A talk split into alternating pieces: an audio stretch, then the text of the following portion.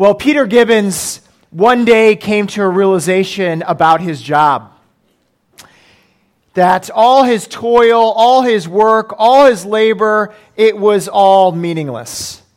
And he finally told his boss, I'm done coming in on Saturdays. And then human resources sat him down and said, Tell us about your work. And Peter said this Well, generally, I come in at least 15 minutes late through the side door so my boss doesn't see me. Then I just sort of space out for about an hour. I do that probably for another hour after lunch, too. So I'd say in a given week, I probably only do about 15 minutes of real, actual work. Some of you realize that I'm quoting the cult classic Office Space, which is an amazing movie. Um, don't see it with your kids, but um, it's a great movie, Office Space. And uh, Peter Gibbons, this character in this movie, has come to an Ecclesiastes kind of moment about his labor. A moment that says it is all vanity, it is all meaningless. Well, what are we to make of our work? of our labor. Is it meaningless? Meaningless? Do we just space out at work? Do we just say, I only really do about 15 minutes of actual work per week? Do you resonate with Peter? Well, let's see what this other Peter says, shall we? Koheleth and Ecclesiastes about labor. Chapter 4 verses 4 through 16. It's pretty in your worship guide. Let's pay attention as we look at God's word together. Then I saw that all toil and all skill and work come from a man's envy of his neighbor. This also is vanity and a striving after wind. The fool folds his hands and eats his own flesh. Better is a handful of quietness than two hands full of toil and a striving after wind. Again, I saw vanity under the sun. One person who has no other, either son or brother, yet there is no end to all his toil, and his eyes are never satisfied with riches, so that he never asks, For whom am I toiling and depriving myself of pleasure? This also is vanity in an unhappy business. Two are better than one because they have a good reward for their toil. For if they fall, one will lift up his fellow. But woe to him who is alone when he falls, and has not another to lift him up. Again, if two lie together, they keep warm. But how can one keep warm alone? And though a man might prevail against one who is alone, two will withstand him. A threefold cord is not quickly broken. Better was a poor and wise youth than an old and foolish king who no longer knew how to take advice. For he went from prison to the throne, though in his own kingdom he had been, been, been born poor.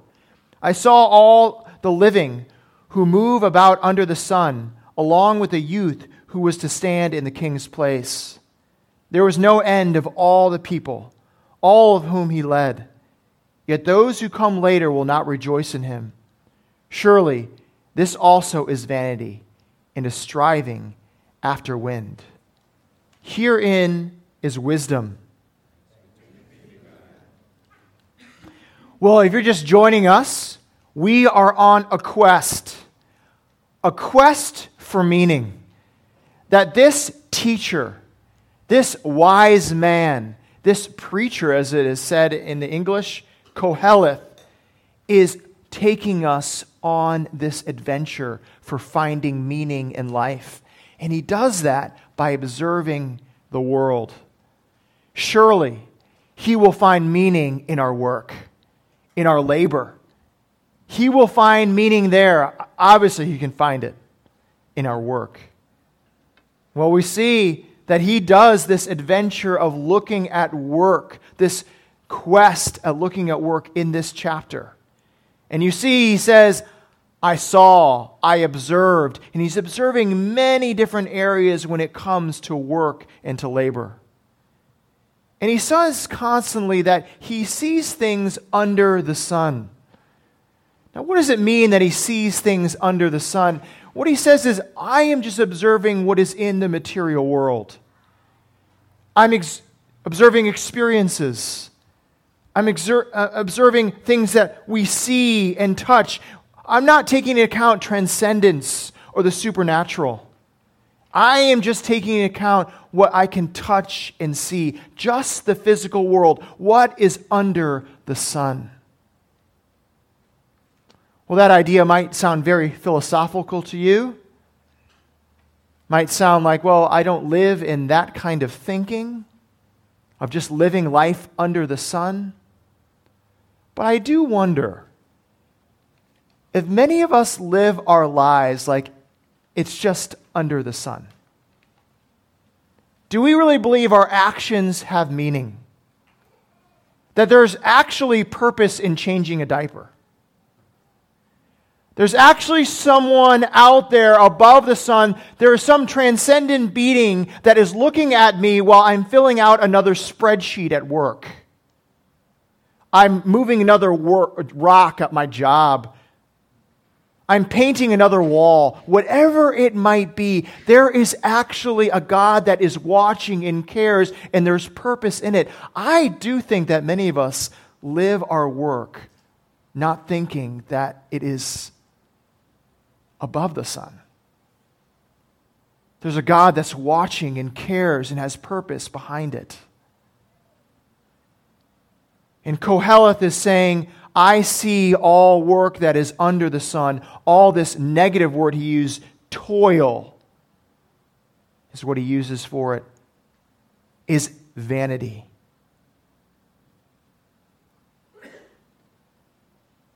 See, this is not idea of toil just being work. Toil's idea of labor and energy, where we're spending our time. Toil could be house projects. It could be time walking the dog. It could be running races. It could be spending time on Minecraft. That some references to kids, Minecraft, yes. Uh, maybe adults too that play Minecraft, yeah. It's untangling fish lines. It is this labor of life, this energy that we spend. And again, 10 times before he gets to chapter 4, he's calling this toil, toil, toil, a negative spin on work. He doesn't use the word productive, he uses the word toil. Great, you say, more depression, Dan. That's what you brought me through in Ecclesiastes, this depressing book, and it's nice outside, and I could be doing something adventuresome, but here I am talking about depressing things in Ecclesiastes. Well, guess what? Here in chapter 4, we're starting to see things not just under the sun, but Koheleth is starting to give us observations of things above the sun. And the key word that starts us to see things above the sun is this word better. Better. He uses it four times in this chapter. And what he's saying by better is he's saying there are things that are eternal. There is a perspective that gives meaning to labor. There is a different way to look at your work to see it as better. Now we're starting to see it glimpses above the sun. So, my question for you this morning if you're checked out, here's time to pay attention. Here's the points. How does looking above the sun change the way we look at the effort we exert in life? How does looking above the sun change the way we look at the effort and toil we spend in life? Three things. One, it brings contentment versus envy. Two, we become teachable versus stubborn. And three, it gives us partnerships versus lonely pursuits. Contentment versus envy, teachable versus stubborn. It gives us partnerships versus lonely pursuits. Well, let's look at the first one, shall we? Chapter 4 again, looking at verse 4. Then I saw that all toil and all skill in work comes from a man's envy of his neighbor. This also is vanity and is striving after the wind. Here is keeping up with the Joneses in Ecclesiastes. Ecclesiastes say there's nothing new under the sun. They're right. This is all the way 2,000 plus years ago, keeping up with the Joneses. And he's saying that all your hard work is just being able to compete with your neighbor, to compete and have envy over what they have. You have to keep up with them, and that is why you work so hard. And it, it it's not like he says sometimes he uses the word all. It sounds, it sounds like he's being hyperbolic here. He's exaggerating by using all there is, is this envy of neighbor. That is all that work is. You say, how can he say that? Well, what he's saying is he's looking at life again under the sun. If there is no transcendence, if there is no God, if there is nothing above the sun, then all that we have is right now and here. That's all you got. So you are going to try to squeeze as much as you can out of this life. Get as much experience, as much stuff, because that's all you got. And then when you see other people have got more stuff or more experiences or enjoying more things, you go, I want that too. You say, that's not me, right? Oh, come on. Facebook envy, it's real, folks. What? They're taking another vacation in Hawaii? What, they actually get to take their kids out to a meal? We haven't been able to afford a meal out with our kids ever.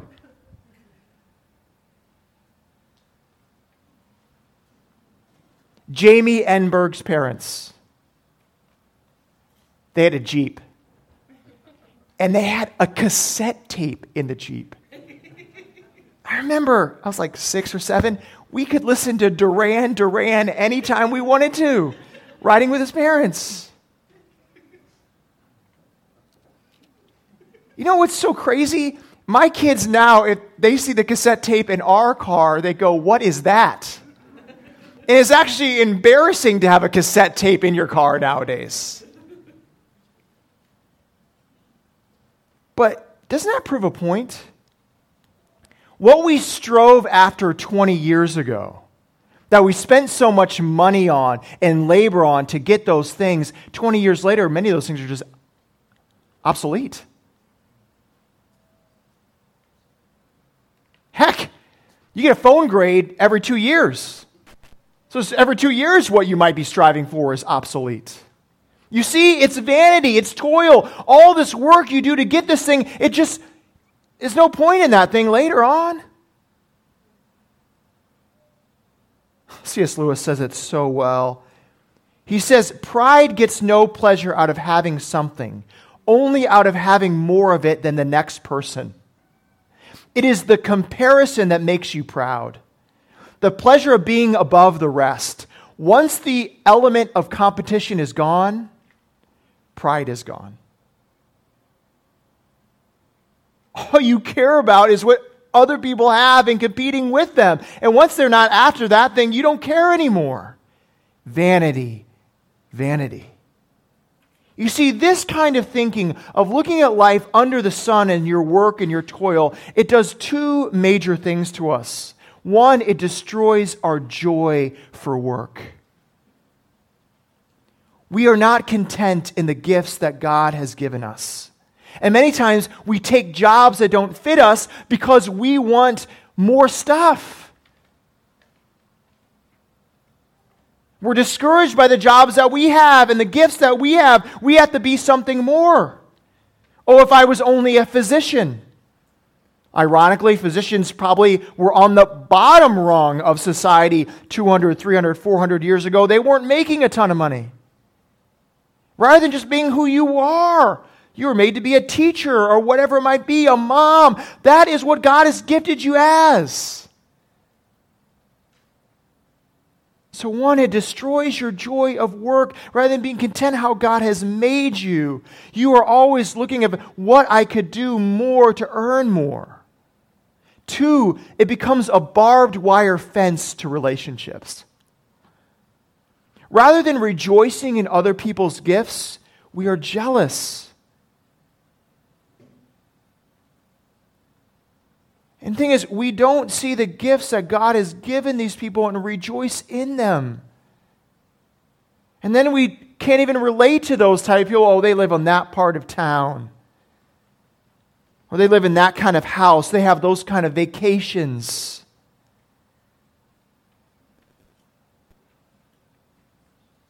See, the gospel says we don't see things just under the sun. We start to see things above the sun. That my value doesn't come from my paycheck or my stuff. That a person who works at Kwik Trip is as much as valuable as a person that works at Lawrence University. Under the sun, it would say no, they're not equal. But above the sun, we say they are. Isn't that a picture of the church? That we can be together, together, whether you work at Lawrence or Kwik Trip, wherever you are, you too are a sinner, given gifts by God for His purpose and for His reasons. And you can rejoice together and sit next to each other and sing together. And maybe even eat and fellowship together. Well, the pendulum can shift very quickly to the other way. Look at verse 5. The fool folds his hands and eats his own flesh. See, the fool says, I'm not playing that game of competing and toiling and working. Forget that. I'm just going to sit and be lazy.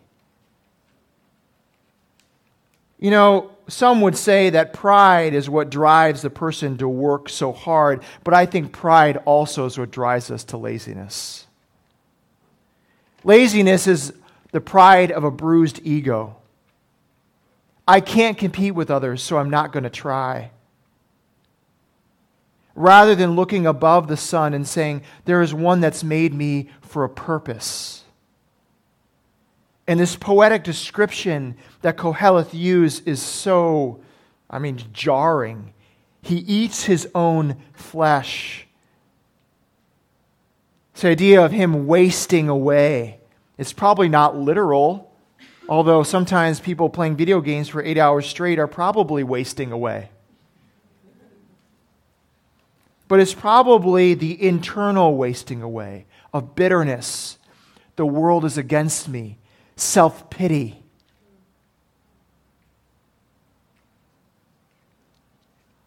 This too is vanity.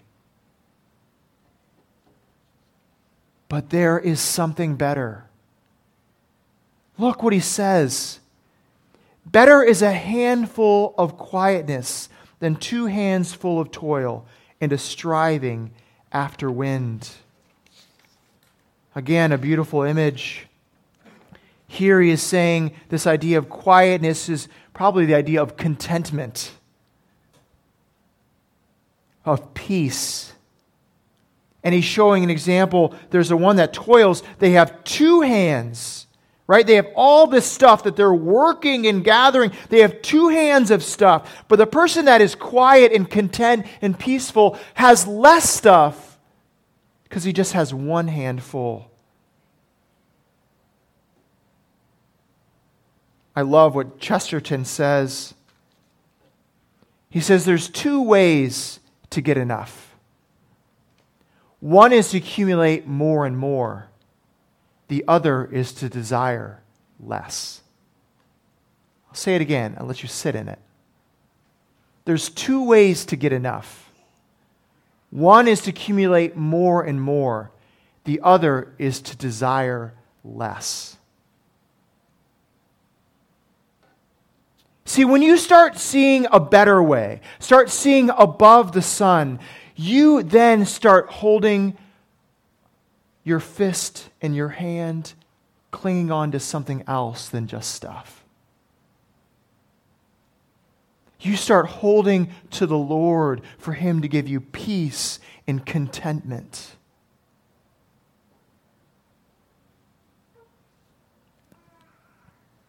Let's skip down. We'll get back to the middle section, but I want to go to this next section first, verses 13 through 16. Better was a poor and wise youth than an old and foolish king who no longer knew how to take advice. For he went from prison to the throne, though in his own kingdom he had been born poor. I saw all the living who uh, move about under the sun, along with that youth who was to stand in the king's place. There was no end of all the people, all of whom he led. Yet those who came later will not rejoice in him. Surely this also is vanity and is striving after wind. You know, the truth is, what Koheleth observes about life, about work and toil and all these things is incredibly sad. What's incredibly sad is he's observing people that have worked and toiled their whole life, and then when it's all said and done, the value that they were trying to find in all that they were accumulating just slips through their fingers. It's vapor, which is the word vanity. It is an enigma, a mystery that they cannot grab onto. And here, what is sad is here is this king. An old king, probably waiting for this time. He's arrived, right? He's the king of all this kingdom. And here comes this upshot young buck, from prison no less, poor, that takes the crown. Oh, all this work to be king, to finally arrived and gone. Vanity, vanity. And this, he says, what was better? What was better is no longer knew how to take advice. See, this old king, he doesn't need to learn anything else. He's on top of the world, he says. I don't need, I, there's no one above me. I mean, I am the tippy top, I am next to the sun. He worked to get here. Now he doesn't need to hear from anyone else. That's the kind of worldview he's living. Now, the advice here isn't to be a young upshot that takes advantage and takes advice so that you can become king. No, what does it say later in this passage? Even this young king one day will no longer be king and all people will forget about him. The point is this whatever position that you're in, even if you think you're above everyone else, you will one day no longer be in that position. There is one above you.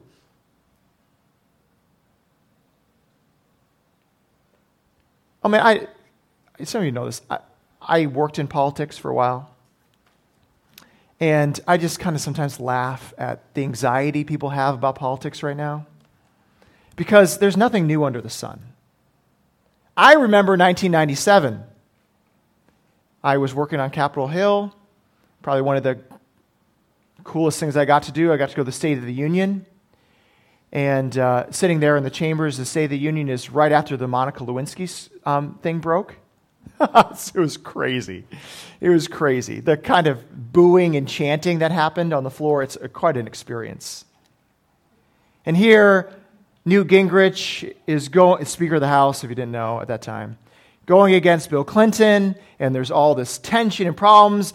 Newt wants to be able to control the House, and he's pressing the advantage on this, um, this uh, affair scandal, and all this stuff is happening, right? And they try to impeach um, Bill Clinton.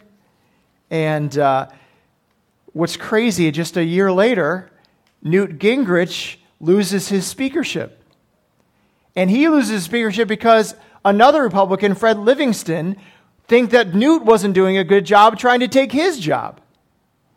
And then Fred Livingston found out just a few days later after he was going to be speaker, they found out he has had an affair himself, and then he has to resign from his job.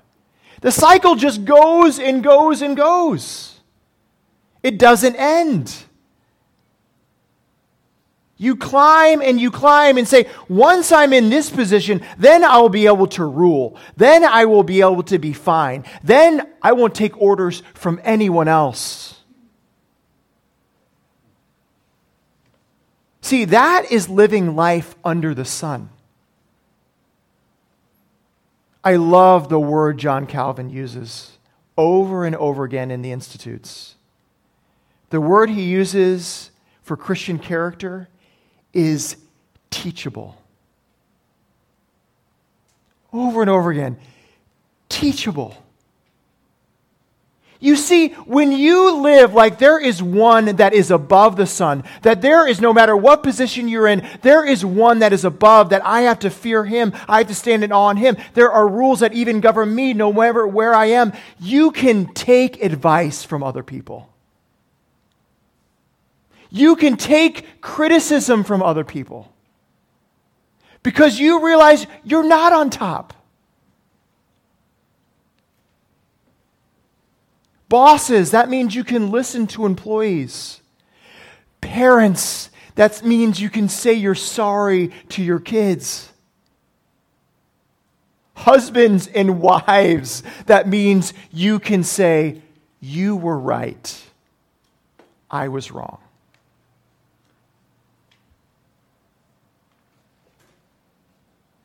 You know, you've heard me say this before, and I'll say it again. As you grow older, you should not grow more crotchety and stubborn in the Christian life. You should grow more teachable and humble. Should you not? Because you realize more and more how great God is and how you are not.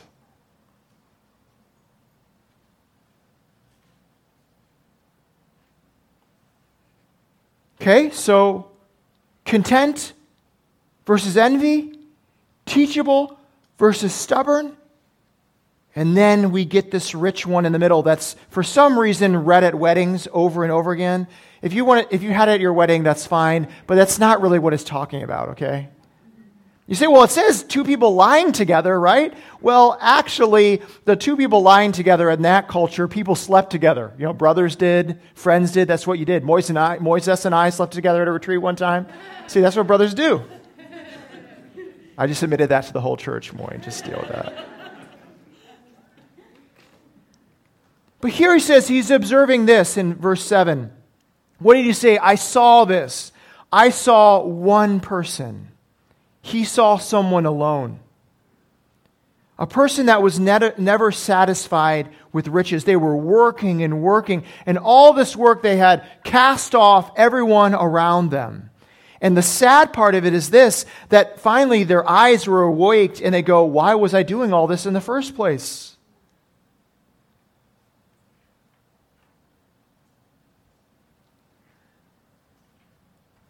J. Paul Getty, uh, probably at one point in time the richest man in America in the 20th century, he fits this description that Koheleth gives in verse 7.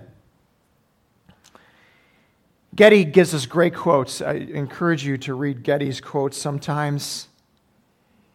He says this If you can actually count your money, then you're not a rich man. He lived like all that mattered was what was under the sun, what was in the material world. There was nothing above the sun. Again, he said this The meek shall inherit the earth, but not its mineral rights an oil tycoon saying things such as that. Well, J. Paul Getty was married and divorced five times. His son, by his fifth marriage, died at the age of 12. He didn't attend his funeral. His first wife probably gave us the quote He's married to his work. He said, Lasting relationship with a woman is only possible if you are a business failure. Lasting relationship with a woman is only possible if you are a business failure. See, if all there is is this material world, eat, drink, and be merry, don't slow down. Get what you can.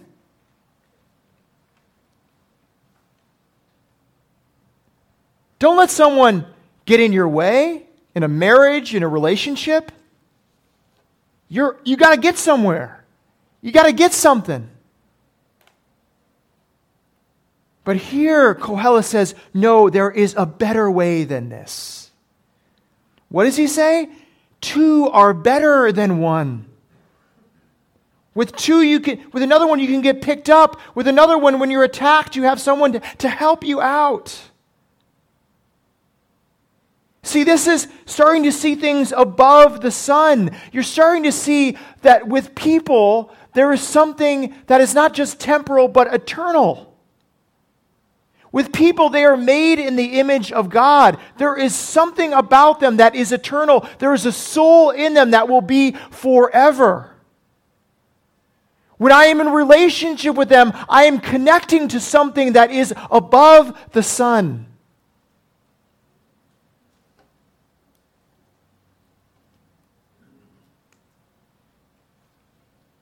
See, I get it. I get it as Getty. He might be right. You might be a failure if you live this different way. Because relationships with others causes you to have to slow down. If you have kids, you realize life is no longer about you. Hopefully, you realize that. And in that, in slowing down, in serving others, in loving others, in bearing with others, do you know what you're seeing? You're starting to get a glimpse of the very nature of God. Did God stay above the sun? No, He came under the sun. And He bared with us. He cared for us. He gave to us. He didn't say, Oh, were there a burden? I'm out of here. No, you see, when we start seeing relationships with others and start living life like that, that it's not about our own pursuits, we're starting to get a, get a glimpse of the very nature of what is above the sun, our God and Father. Who loved us so much, he sent his Son.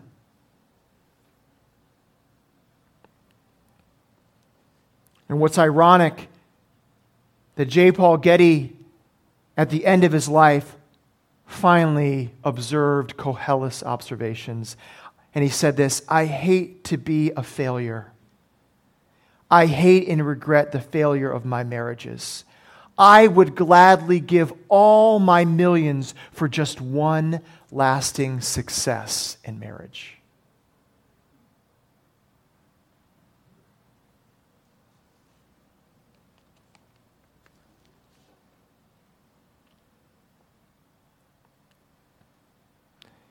I get to make this application today, okay? I get to make this illustration today. Carol's not here, so I get to brag on Bruce and Carol a little bit, okay? If you don't know Bruce, Bruce Marker is an elder in our church. Right now, this moment, he is breathing his la- literal last breaths before he dies. You might not know this, but Bruce and Carol used to live in Delaware. He was a pastor in Delaware. He worked in Delaware for the state, and then he became kind of a counselor at a church. And they retired. And they could have had the typical retirement. They had an option to go to a place they loved to go to vacation in Maine. And they could have retired up there. Could have lived, you know, whatever you do in retirement, you know, golfing or whatever you do in Maine, the retirement stuff. Right? But by some reason, by God's providence, by what was going on in their hearts, they decided to move to Wisconsin for their retirement. To Appleton, Wisconsin. How many people want to move to Appleton, Wisconsin for retirement, okay? Yes, thank you, Steve. Yes, there's some that do. That's awesome. I do, right? Appleton, Wisconsin retirement. To be around Carol's parents, who are elderly. But you know another reason they moved here? They moved here to be around this church. Before they came, they said, We want to make sure any decision we make to be around a good church. They came from a big church in Delaware. We want to help in a church plant. So, what did Bruce Marker do with his retirement? He spent time with you, sinners. He became an elder. Let me tell you something being an elder is not sexy, okay? It's not, oh, I've got some power now, I can rule the church. No, it is being in people's homes and crying with them. It is dealing with the ugliness of people. And that's what he did. You see, if you live life under the sun, those decisions by Bruce and Carol make no sense. They make, that makes no sense at all.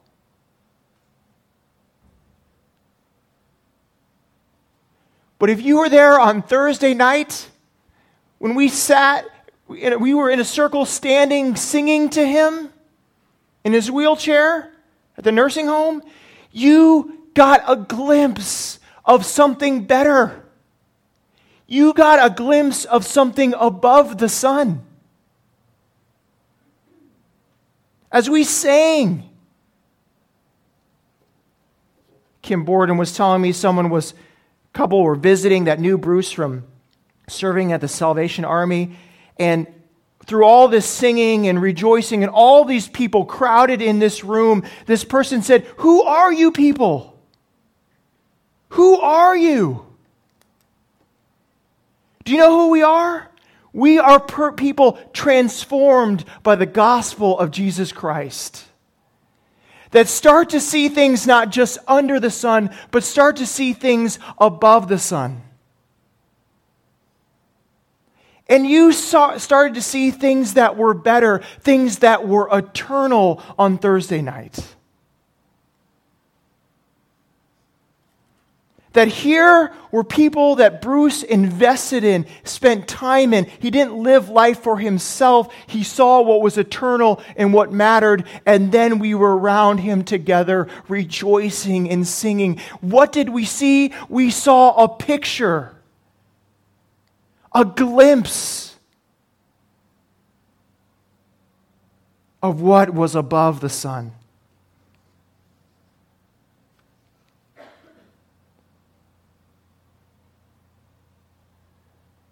But let me tell you, Christian, one day you will not just see something that is better, you will see something that is best. That you will no longer see through a clouded lens. You will no longer see through tears where it's blurring your vision. But you will be above the sun and you will see clearly, face to face, Jesus Christ. And then all the toil, and then all the work, and all the things here will be seen clearly. Because they were not just lived for what was under the sun, they were lived for what was above the sun. Is that how you see your work? Is that how you see your toil? Let's pray.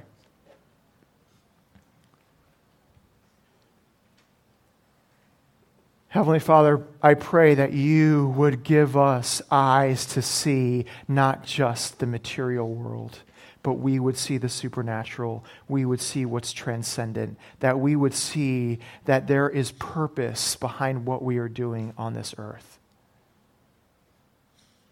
And God, I pray for those people here that are living life like all there is is what's under the sun.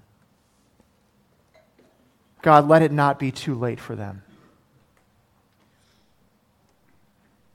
Let them have eyes to see and make their hearts ablaze to what it means to follow the risen Lord. We pray these things in your Son's name. Amen.